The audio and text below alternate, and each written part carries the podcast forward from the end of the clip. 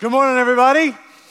Welcome. That is some good news right there, and we're going to celebrate. We're going to continue to uh, celebrate the uh, chain breaker. So glad that you're here with us today. My name is Alan, and we are uh, actually just getting started with this journal that Jan had talked about. Hopefully, you've had a chance to pick up your Realize Your Role journal. The theme for this fall, the theme for these 18 weeks, is wisdom. If you have a journal, you can see on the bottom left of the front cover, it says there, part orange, wisdom. Wisdom is something that we all want. It's something that we have in common, that we all have a desire for this, regardless of your background, spiritual background, understanding, or whatever.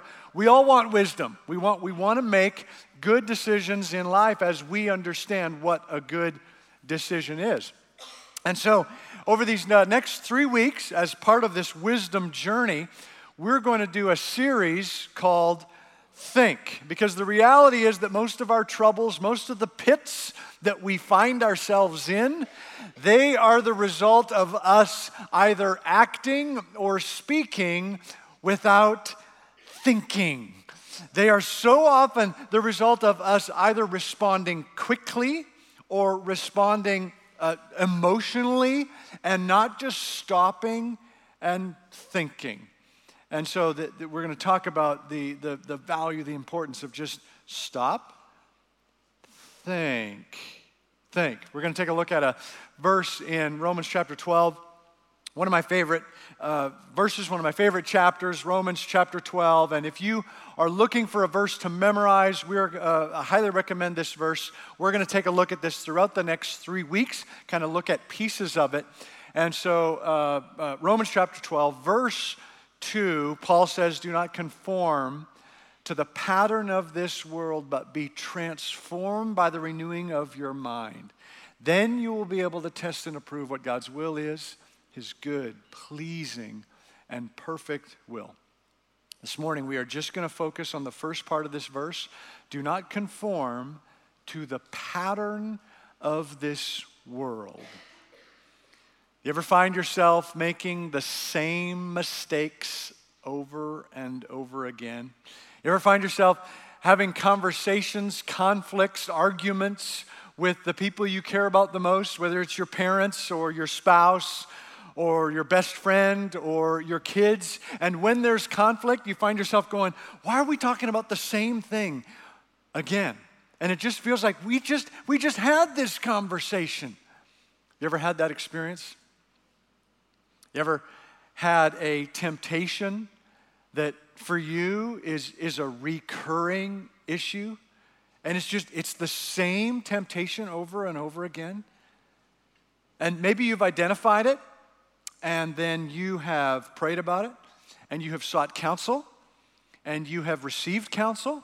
Maybe you have actually gone through counseling as a part of that journey, and you have confessed it and talked about it with a group of people and you have experienced uh, freedom from that particular issue in your life, and you have celebrated that, and you've given God the glory for that, and you've told people about it, and you've testified, like say in that song, you've testified you're free from that issue, and then you find months later or years later doing the same exact thing. How is that possible? How could we, rational, thinking, intelligent people do something like that. When we know the consequences, we know what happened when we did that before, and yet we find ourselves doing it again, having the same arguments, the same issues. If you can relate to any of that, let me just tell you, you're not alone. You are not alone. And so, as we go into this three week series, we're going to see how we can find a way out of that pit, out of that, those ruts in life. Would you bow your heads with me? Father, thank you so much for your son, Jesus, that he provides a, a way out of this. That there is a, that he is a chain breaker, God, for these, for whatever these recurring uh, issues might be in our lives that there's a promise that we can experience freedom from that. And so, God, I pray that you'd give us a glimpse of that today, that you would give us freedom. God, that you would help us to, to stay focused here for these uh, few moments here, because we want to hear from you. I know there's a lot going on, there's a lot going, bouncing around in our heads. God, would you just help us to just be with you here in this place this morning, we pray. In your son's name, amen. Yesterday, my wife and I did something very odd. My wife and I experienced something we've never experienced before. We drove our firstborn son to ASU and dropped him off at his dorm. And it was a very weird experience. It didn't hit me till later on at night when I was just, I was actually working on the message. And I was just kind of thinking, he's not coming home. He's not going to come home and tell me what, what he was doing that night. He's, he doesn't live here anymore.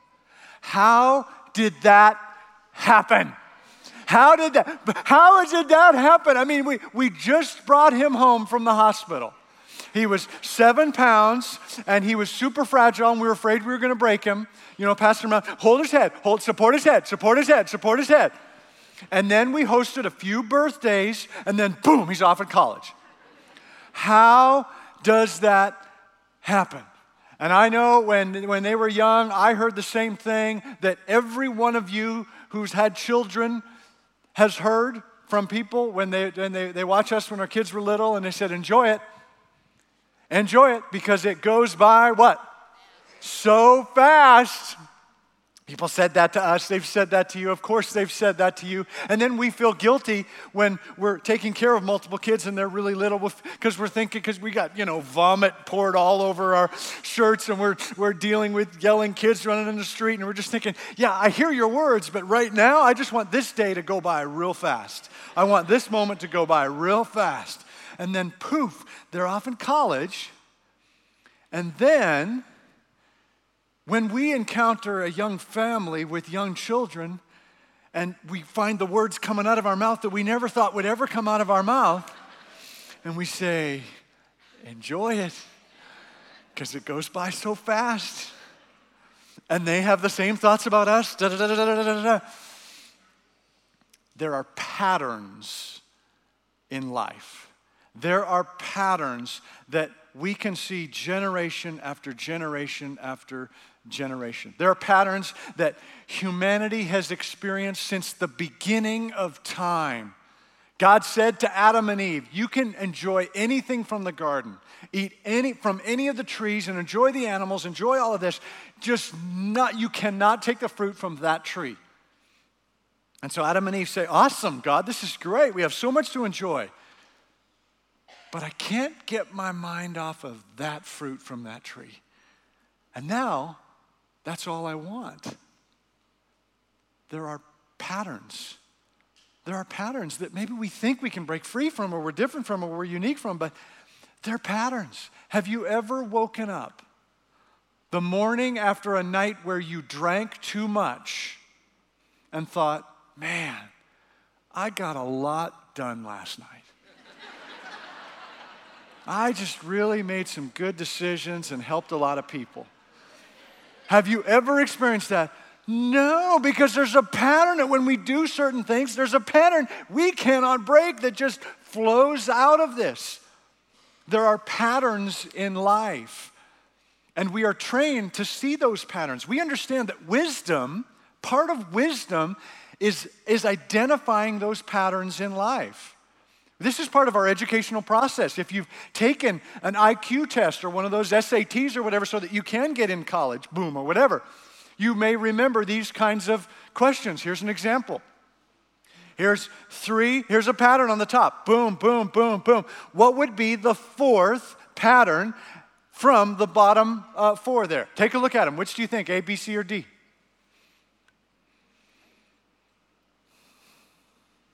All right, how many of you think that it's A would be the next one on that list? Okay, how many of you think it would be B, C, or D? Okay, there's just a little hint that it's not them. Okay, that's just, just kind of helping you out there. The answer is A on that. It's just rotated, it's rotated one. Okay, here's another one of these tests. All right, which is the pattern? Which would be the fourth one on here? Take a look, see if you can figure it out. So, sometimes when we take these tests, it feels like this. It feels like, I can't see any pattern there. It's ridiculous. Sometimes in life, We're stumbling through the same things, and we think, I can't, I can't see a pattern. I can't see what's going on. I'm, I'm, I'm, I'm, I'm functioning too fast. I'm acting too quickly. I'm not thinking, pausing for a little bit. Okay, let's, let's lose that because I'm, I'm losing some of you here. I'm, some of you, you can't concentrate anymore. Just kind of set that aside. There are patterns in life. We're trained to see those patterns.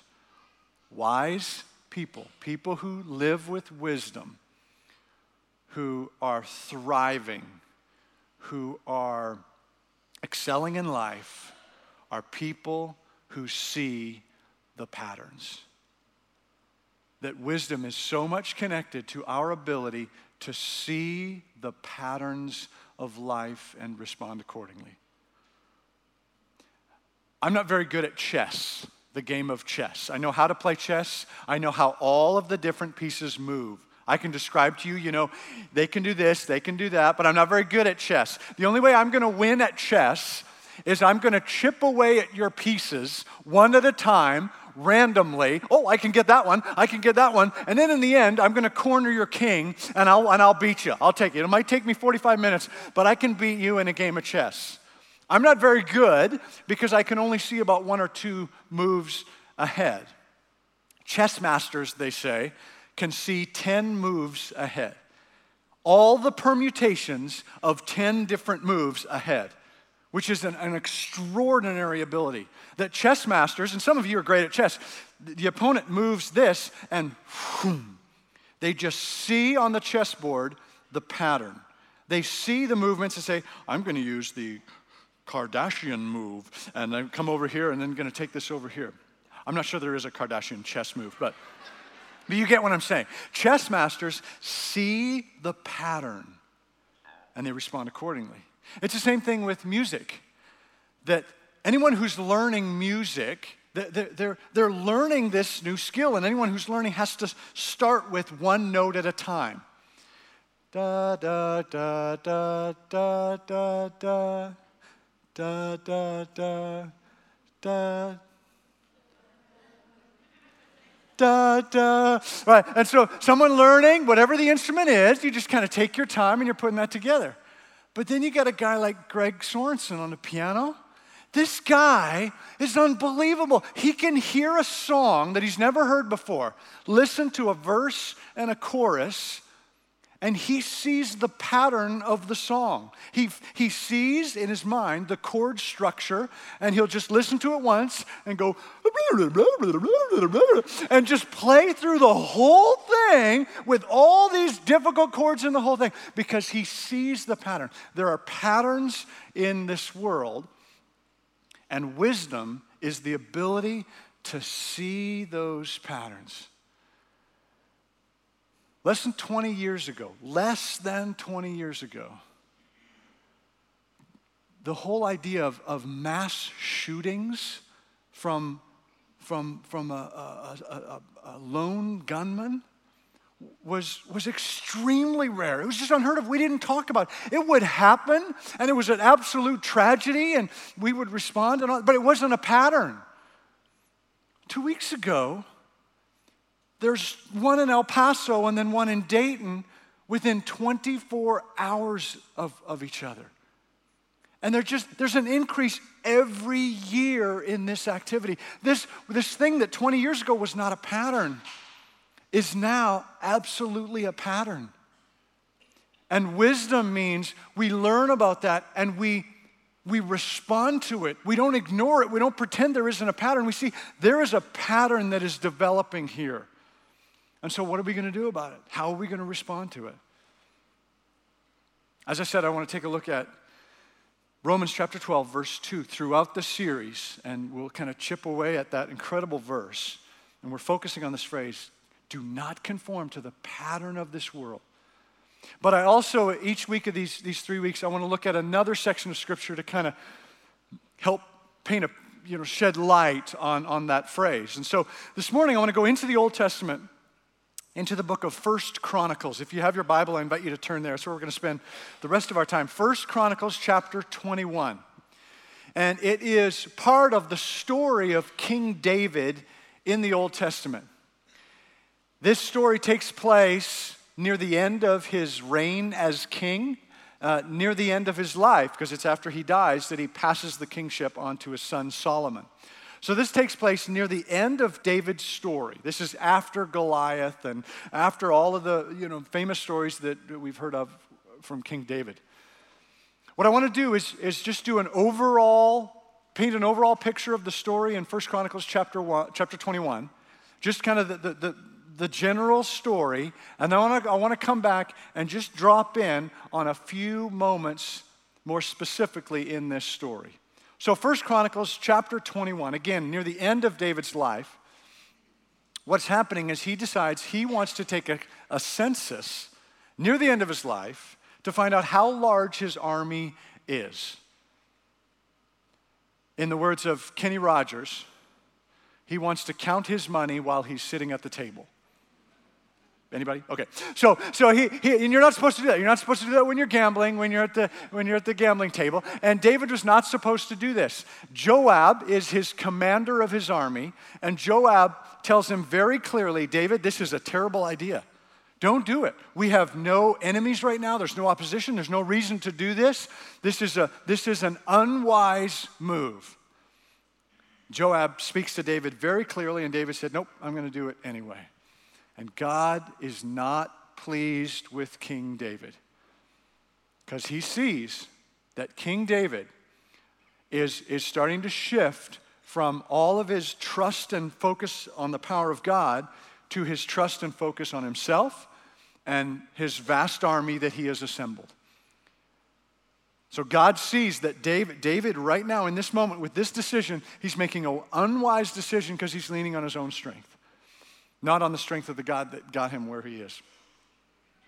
And so, as a result of David's poor decisions, there is a plague that comes on Israel, and thousands of people are killed. What I want to do is, I want to take a look at this story and identify three pieces of evidence of the lack of wisdom in David here in this story. Three pieces of evidence of the lack of, wisdom, of, of David thinking in this story, the lack of wisdom. First, first, first is this he listens to the lies. Verse 1 of the story, 1 Chronicles chapter 21, verse 1 Satan rose up against Israel and incited David to take a census of Israel. He believed the lies. It says the very first word there in that verse is Satan. There are three characters in the overall story. As we walk through this journal and in the upcoming journals, we're going to continue to remind you of, of the grand picture of Scripture. It helps us understand the small stories when we understand what the grand picture is. And the grand overall story of Scripture, the grand overall story of humanity, involves three main characters there's God in three persons Father, the Son, the Holy Spirit. He is the protagonist, he is the main character in the story, he's the hero in the story. And then the second character is us. We are the love of God's life. One could say that the whole story is a love story. And then the third character in the story is Satan. It's the antagonist, the adversary, the, ones, the one who wants to get in the way of this love story. And the Satan character is not just there as a serpent in, in, in, the book of Genesis, he's there throughout the whole story. And he continues to be present as a part of, of, of our, the battle for us having a restored relationship with God. And so, here in this story, David listens to the whispers of the enemy and he acts on them and he, and he starts to believe that he wants to have this census taken. Second thing that he does, you find in verse 3, he ignores the advice of others. He ignores the advice of others. But Joab, who was his command, the commander of his armies, replied, May the Lord multiply his troops a hundred times over. My lord the king, are they not all my lord's subjects? Why does my Lord want to do this? Why should he bring guilt on Israel? Joab clearly understood David, you don't need to do this. and David ignored Joab's advice. And a third evidence of a lack of wisdom on David's part is really a consequence of his decisions, is that his decisions hurt others. It says in verse 14, So the Lord sent a plague on Israel, and 70,000 men of Israel fell dead.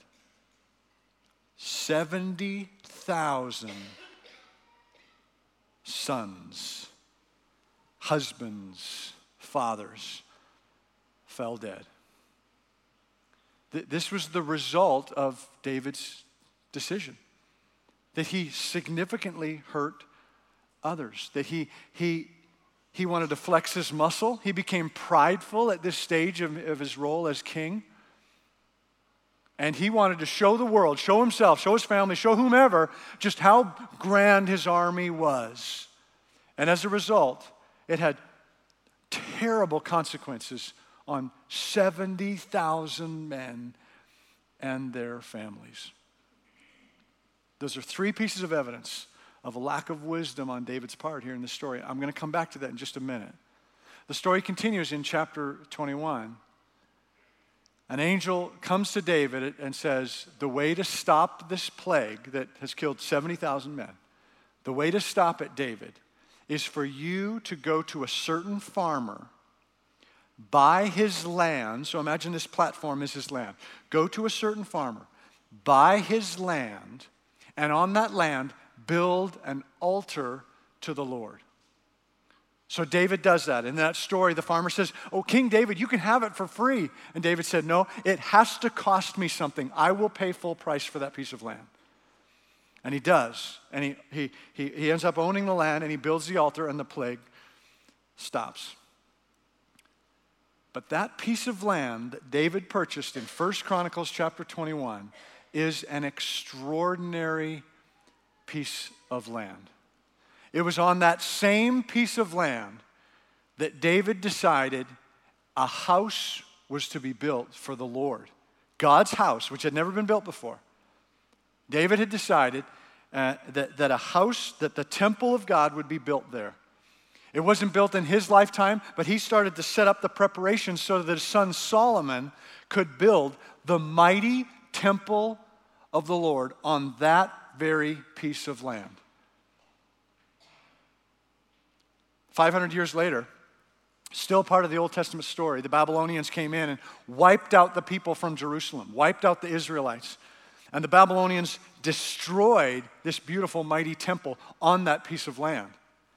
And then centuries later, King Herod, made famous by the Christmas story in the, in the New Testament, that very same King Herod, he decided to rebuild the temple. He built a temple. It wasn't as majestic and beautiful as the original temple, but it was pretty impressive. He rebuilt the temple not because he loves God so much, but because he loves to build things. Herod built tons of different things. He was made famous for that. So he, re, he rebuilt the, the, the temple on that piece of land. And then, not long after that, in 70 AD, the Romans destroyed that temple once again. And so it's a, just a flat piece of ground. This is at the time uh, 70 AD, so, so Rome was in a, a major change over, the, over those uh, few hundred years and the fall of Rome and how that all impacted that part of the world and Jerusalem, etc all on that same piece of land. But then things got really interesting. On that same piece of land, there in Jerusalem, as there's a lot of uncertainty and trying to figure out who Rome was and who the Jewish people were in that part of the area, that same piece of land, with the second temple destroyed, the people living in Jerusalem just used it as a dump site. So it became the place where they just piled garbage, just continued to pile garbage on it for centuries on that same piece of land. And then in the seventh century, Muslims came in and took over Jerusalem. They cleared out that same piece of land because they were very aware of the history of that piece of land. And they built on that piece of land the Dome of the Rock, a building that we refer to as the Dome of the Rock. And on that piece of land today is that structure that Muslims built in the seventh century on that same piece of land. And then a few hundred years after that, the, the Crusades happened, where the Christians came in and said, We want Jerusalem. We want to claim Jerusalem. That is the, the place where the story of Jesus took place. And so, so that's our city. We want to come take it. So they took over Jerusalem and they went to the dome. And at the very top, it had the crescent moon, the Muslim crescent moon on the top of that. And as part of the Crusades, when they took it over, they ripped off that, that crescent moon and they put a gold cross on the top of the, that dome. And so then it was owned by the Christians for a while. Then in the 12th century, Muslims came back and said, No, we want it back. So all these battles over that same piece of land, and now it is the it, it, it is Muslims who have ownership and control over that building that's on that piece of land. This is in Old Jerusalem, in the original city of Jerusalem, that rectangle is the original piece of dirt upon which the original temple was built. That David bought here as part of this story in 1 Chronicles chapter 21, 3,000 years ago. It's the same piece of land, it's the same old dirt. What I want to do is I want to take a look once again at the lack of wisdom from David here in this story in 1 Chronicles chapter 21 and see that, that it's some of the same stuff that we experience because there are patterns in this world. That it's just like this piece of land upon which the Dome of the Rock is built. This piece of land that people have been fighting for for 3,000 years. It's the same old dirt. So it's not just David who believed the lies. We believe the lies. We continue to believe the whispers of the enemy. In that verse, it says that, that Satan incited David, and the word incited means provoked. And so we, you may have the images from cartoons of people trying to make a decision, and there's a little demon on one shoulder and a little angel on the other shoulder, and they're arguing, and, and that's funny. And, but it's really not that far from the truth in terms of, of how life is. That, that, that those of us who've been a believer for a while, we understand the reality of the whispers of Satan that there are moments in life when we know better, but, but we're not thinking well, we're not thinking properly, and we hear this whisper somewhere in our head that says, Go ahead. You can get away with it. No one will know. No one will find out. Or we may hear this whisper in our head that says, No one's going to give it to you, so you need to just take it. No one's going to see what you're doing. No one's going to acknowledge it. You, you need to just take it because you deserve it. Take it. Or a whisper in our head that says, You think you can accomplish that? You don't have what it takes. You, you think you can succeed with that? With all that you've done in your past? You think God's going to use you in that way? Not a chance. The enemy keeps whispering lies. And instead of us remembering the promises of God and the hope and the future that God has for us, we end up listening to the lies and believing them and acting on them. The same kinds of lies that David listened to 3,000 years ago. It's the same old dirt. We don't listen to advice.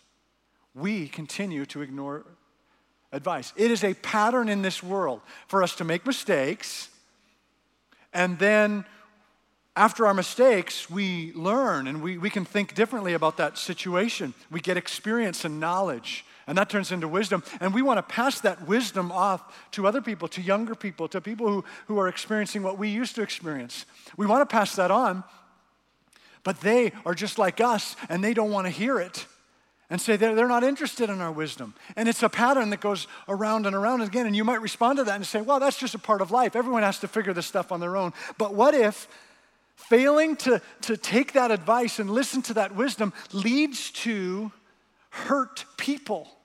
What if that leads to broken relationships, a, a, broken marriage that could have been avoided if, if people could have just listened to the advice of those who've gone before? We think that our situation is unique and special and no one has ever experienced this before. But it's not true. It's the same stuff that it has been for 3,000 years. It's the same old dirt. And, and, and we have the same pattern in terms of hurting others. We hurt others. It is an ongoing pattern of life that our decisions don't only just affect us, they affect those that we care about the most. Always. If you're familiar with the 12 steps, step eight says that we are to make a list of people that we have hurt, offended because of our decisions, because of our actions. Then step number nine says make amends with the people on that list as much as possible. Make a list, make amends. Steps number eight and nine of the 12 step program are not just for those people who struggle with that issue, it's for all of us. It's just, it's just a pattern of life. In fact, the 12 step program is a pattern that a group of people identified this is the way it works. This is how to get freedom from this. This is how God can, can, can bring freedom into that kind of brokenness. It's a pattern in and of itself. But it's a pattern that all of us can relate to. There are things that just happen over and over again, and the wise people see those patterns and act on it. Paul says, Do not conform to the pattern of this world. So this morning, I, am just I'm wrapping up here. I'm not asking you to do anything. I'm not asking you to change anything.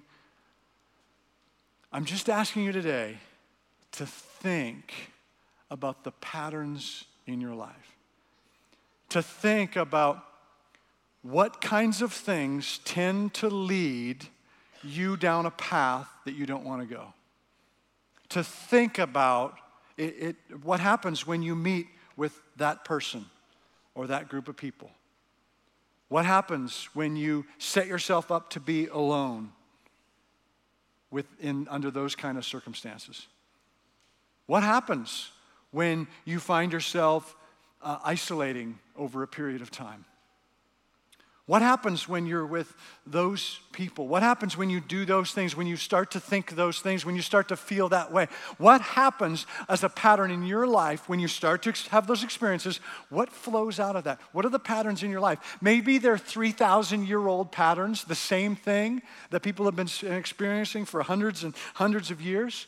Or maybe it is a unique pattern for you. It's something you don't see other people struggling with it, but it is a pattern in your life that when A and B happen, C is right around the corner. Wise people see the patterns in life and do something about it. Wise people understand it's the same old dirt.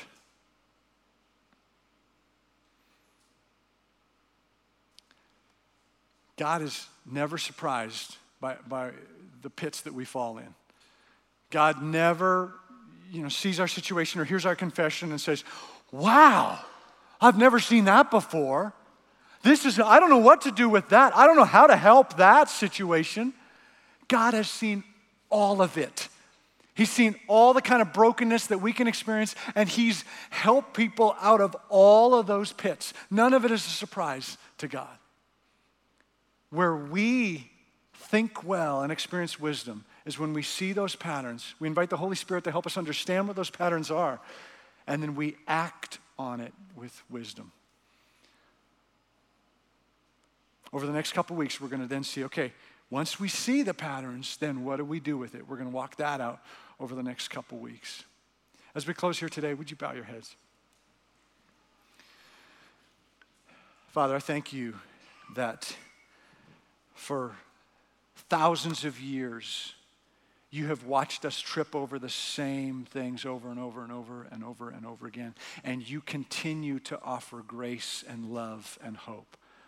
And I pray that that is poured over this room here today. That as we identify these patterns, as we are bold enough to say, This is a pattern in my life, as we're bold enough to, to tell someone about that, God, that you would not bring condemnation, but that you would bring freedom. I thank you that your son really is a chain breaker who wants to break us free from this stuff. God, would you help us to see things this week that perhaps we've never seen before, to see patterns that you see that we have not yet seen, God. Would you lead us and guide us towards that? We pray in the name of your Son, Jesus. Amen. As always, we have a group of, uh, from our prayer team who would love to pray with you about anything if you'd like to come forward at the front here. God bless you guys. Have a great rest of your weekend. We'll see you next time.